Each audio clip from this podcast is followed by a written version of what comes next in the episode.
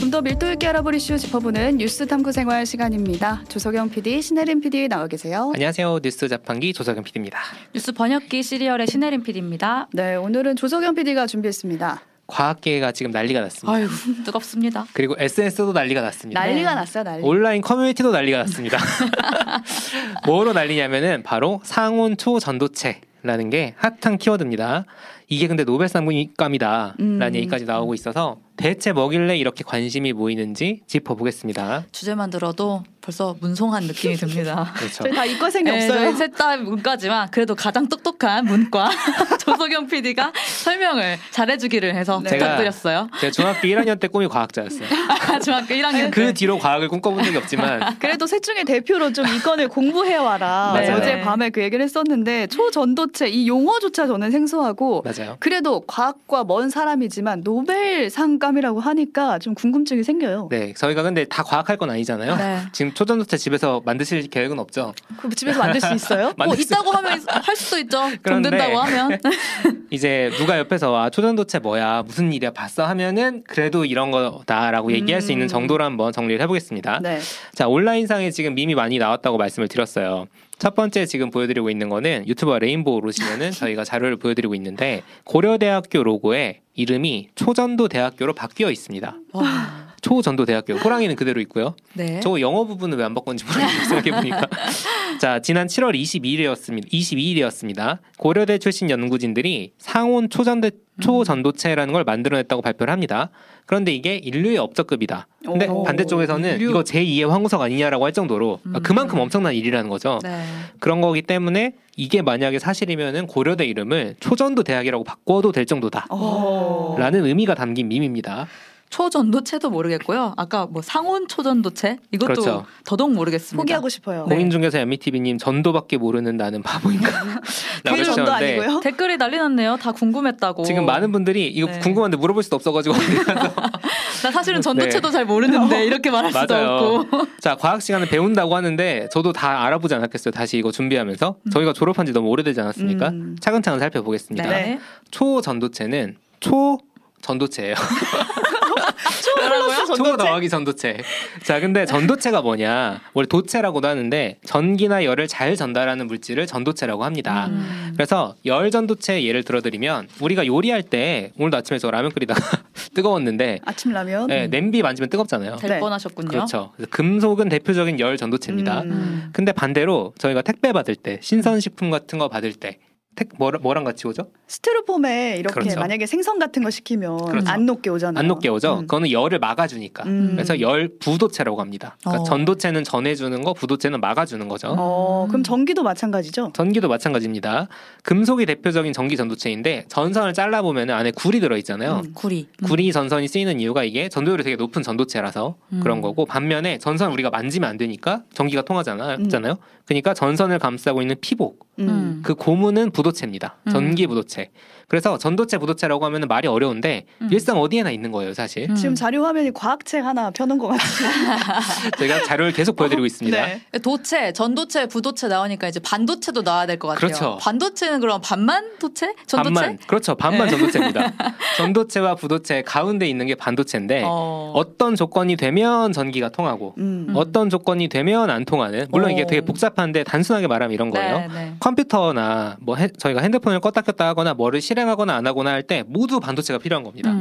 음, 그럼 전도체는 알겠어요. 근데 앞에 초 플러스 전도체라고 했잖아요. 네, 초. 가 붙으면 정말 전기가 초 잘 통하는 초잘 무지무지 잘 통하는 그런 전도체인가요? 그런 것 같은데요? 매우 센 전도체인가 음, 그렇습니다. 자 초전도체는 두 가지 조건이 있는데 첫 번째는 전기 저항이 0이 0이다. 음. 라는 조건이 하나 있어요. 그러니까 전기 저항이라는 말 듣는 순간 이제 갑자기 과학 수업 듣는 거 같잖아요. 음. 쉽게 말하면 전도체라고는 해도 전기나 열에 대한 저항이 있다 보니까 100% 온전하게 전달이 되는 게 아니라는 거예요. 아, 그러면 전력 손실이 있다는 거네요. 네. 음. 그렇죠. 아무리 구리 전선을 쓰더라고 쓰더라도 그게 이제 손실이 발생을 하는 건데 음. 우리가 핸드폰을 오래 쓰거나 노트북으로 약간 그래픽 작업 같은 거 아니면 이제 게임 좋아하시는 분들은 게임 같은 거 오래 하면은 뜨겁잖아요. 음. 뜨거워지죠. 네, 발열. 그렇죠. 발열이 되게 심합니다. 그게 핸드폰 손난로 된다 음. 이런 얘기까지 있는데 이 발열이 발생하는 이유가 바로 전기 저항 때문입니다. 음. 그래서 전기 에너지가 저항을 받아서 열 에너지로 전환이 되면서 발열을 하는 건데 음. 초전도체는 제로 저항, 제로 발열이다 보니까 제가 지금 유튜브와 레인보우로 인터넷 민 중에 하나를 보여드리고 있습니다. 만화가분이 직접 그리신 거예요. 초전도체를 활용한 전기구이 통닭인데 그냥 생닭입니다. 저항이 없어서 열을 못 받아가지고 이런 밈이 나오고 있습니다. 아. 제로 발열의 시대가 됐다. 아 이거 따끈따끈한 만화 가져오셨네요. 그렇죠. 네. 그런데 초전도체는 전기 저항이 없어지니까 전기 저항 0이라 그랬잖아요. 그러면 전력 손실이 없어지고 발열도 없어집니다. 발열도 없겠네요. 그러면 뭐가 달라지나요 우리 생활에서? 저희가 뭐가 달라지냐? 일단 노트북에 쿨러가 필요가 없어집니다. 아 발열되지 않는다. 잘 되지 않나. 아, 저희 핸드폰도 더 이상 뜨거워지지 않겠군요. 그렇죠. 핸드폰 손난로 기능 없어집니다. 근데 뭐 이 정도 달라진다고 지금 이 난리겠어요? 그걸로 노벨상을 주진 않겠죠. 네. 다양한 변화가 예상이 되는데 뭐 당장 손에 잡힌 예시 중에 하나만 들어드리면 전기차 산업에도 큰 영향을 줄 거다 이런 분석이 나옵니다. 초전도체가 없는 상황에서 전기차는 이제 전기를 그 연료로 해가지고 모터를 돌리는 거잖아요. 음. 네. 그 전기 에너지 20% 정도가 저항 때문에 손실이 발생을 한다는 아 거. 어. 100을 넣어도 20%가 빠지는군요. 그렇죠. 그럼 거꾸로 말하면 초전도체가 있으면 20% 정도 전기를 덜 쓸 수 있습니다. 음, 오. 그렇겠네요. 그만큼 배터리 크기가 줄어들겠죠. 음. 그러면 더 잘 나가겠죠. 음. 그리고 자동차뿐만 아니라 전반적으로 전기 사용량 자체가 줄어들 수 있습니다. 아, 그래가지고 이제 초전도체 얘기를 할 때 기후 위기 해결에도 기여할 수 있다 이런 얘기도 음, 그렇죠. 나오더라고요. 저희가 유튜브 네. 레인보우로 지금 또 밈 하나를 보여드리고 있는데 지구가 있고 음. 그 지구를 물로 비유하면 밑에 글로벌 워밍이라고 기후 위기 때문에 물이 새고 있어요. 네. 거기에 코리아라고 돼 있는 남자가 LK99라는 테이프를 붙여서 그 기후 위기를 막습니다. 어. 이 LK99가 이번에 개발됐다고 하는 상온 초전도체 이름이에요. 네. 아. 그래서 기후 위기 해결에 이게 기여할 수도 있다. 왜냐하면 음. 전기 사용량 자체도 줄 수 있으니까 그쵸. 여러 가지 연결돼 있으니까요. 그리고 네. 아, 사람들 부지런하네요. 이걸 또 이렇게 빨리 만들죠. 립을 만들어내고 앞서 그 초전도체의 조건이 두 개라고 했잖아요. 근데 첫 번째가 전기 저항이 0이 된다, 없어진다라는 건 설명을 했는데 두 번째 조건은 뭐예요? 자, 두 번째를 설명하기 위해서 또 밈을 하나 가져왔습니다. 세빛 둥둥섬 기억하세요? 오, 서울에 있는 그거 서울에. 오세훈 시장이 오세훈 시장이 이제 만든 네. 그거. 13년 전에 자기 서울시장이던 시절에 그죠? 그때 추진했던 사업 중에 하나였죠. 그래가지고 세빛 둥둥섬은 사실 이제 한강에 둥둥 떠 있다는 얘기였는데 네. 지금 사람들이 이거를 하늘에 띄워놨어요. 저 유튜버 레인보우로 보여드린 사진은 서울의 일부 구간이 하늘에 떠 있는 사진입니다. 영화 아니에요 이거? 오늘 라디오인데 밈 대잔치네요. 그렇죠. 네. 죄송합니다. 자, 유튜브와 레인보우로 오시면 보실 수 있고요. 영화 아바타를 많이들 보셨을 거예요. 그 아바타에 보면은 둥둥 떠 있는 섬들이 많이 나옵니다. 판도라. 오, 맞아요, 판도라 세계. 맞아요. 이런 거 판도라. 많이 봐요. 그렇죠. 이게 초전도체가 있어서 가능한 건데 영화에서 음. 인류가 판도라를 왜 침공하느냐? 저 초전도체를 뺏으려고 침공을 한 겁니다. 뺏으려고 겁니다. 지구에 사용하려고. 네, 그러니까 뭔가를 둥둥 띄울 수 있다는 게 이제 초전도체의 두 번째 조건인데 핵심이네요. 제가 관련해서 이제 영상을 또 하나 준비를 했습니다. TD 영상인데요. 제가 말로 설명을 해드리면은 뭔가 굉장히 차가운 액체 질소 같은 데서 뭘 꺼내서 실험자가 뭘 이렇게 금속 위에 올려놓습니다. 네. 올려놓으면 이게 붙었다가 떨어졌다 하기도 하고 그냥 하늘에 둥둥 떠 있어요 지금. 공중부양을 공중에 하고 그냥 떠 있는데요. 있는 상태가 계속 나오거든요. 네. 어. 이런 것들을 보면은 초전도체 자체가 뭔가를 띄울 수 있기 때문에 초고속 자기부상 열차가 나오는 거 아니냐. 아, 열차가 이제 바퀴가 필요 없는 거네요. 필요 없죠. 지금도 있긴 한데 이제 좀 다른 방식으로 훨씬 오. 효율적으로 그걸 만들 수 있다. 음. 그러니까 제가 그 초전도체 관련 기사를 보다가 다른 글은 너무 어려운데 사진이나 영상이 되게 흥미로웠던 게 물체 자체가 공중부양이 되어 있는 거예요. 그렇죠. 그러니까 그게 가장 신기한 점인데 사물을 띄울 수 있다는 건데 이거 이 좋은 거를 왜 여태까지 그렇죠. 사용을 안 했을까? 공중에 둥둥 떠다니면 오. 어떻게 될 것인가. 아. 그러니까 있긴 있었다는 거잖아요. 아. 있긴 있었습니다. 네. 초전도체 자체는 지금도 여러분이 아시는데 쓰이고 있습니다. 음. 대표적인 게 뭐냐면 MRI예요. MRI. 그 병원 가서 이제 오. 사실 네, MRI는 그 비싸요, 비싸. 죠 네. 그리고 우리가 안 보는 게 좋기 때문에 안 겪어보신 분들은 있겠지만은 아직 못 겪어봤어요. 그쵸. 지금까지 초전도체가 근데 뭐가 문제였냐? 영하 200도가 넘는 극저온에서만 가능합니다.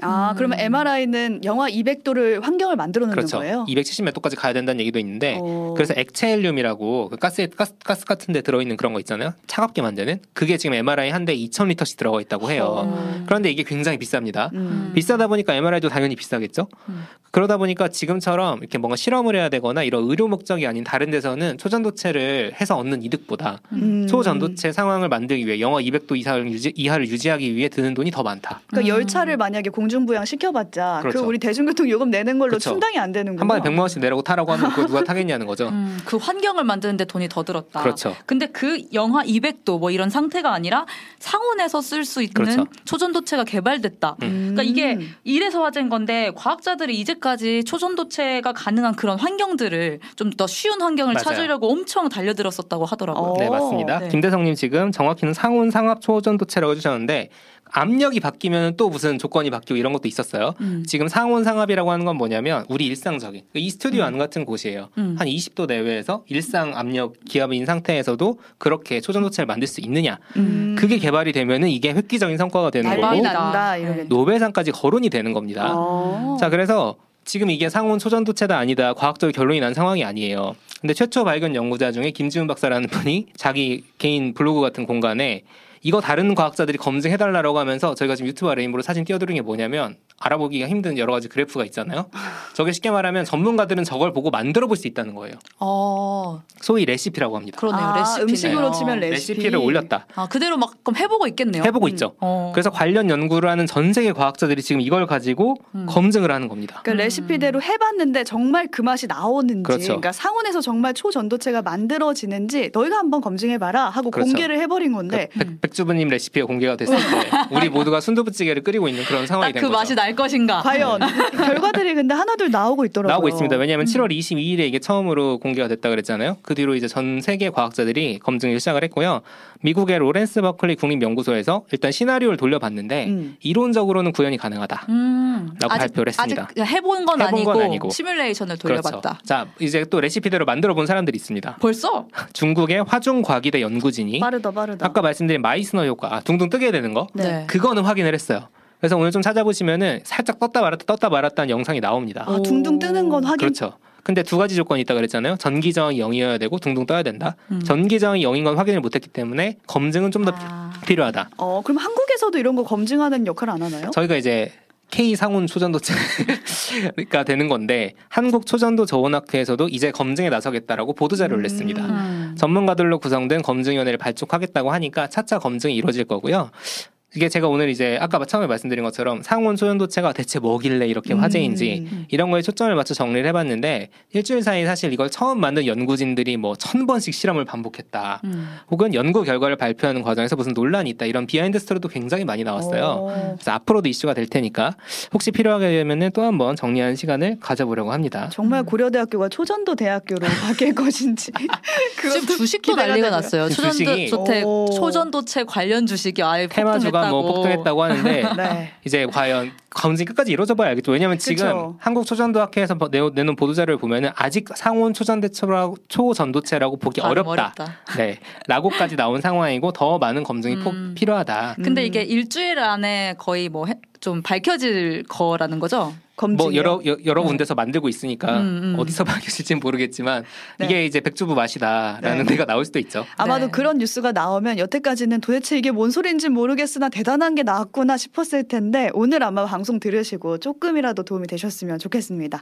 상온 초전도체가 대체 뭔지 정리를 해봤습니다. 조석영 PD, 신혜림 PD 수고하셨습니다. 감사합니다. 감사합니다.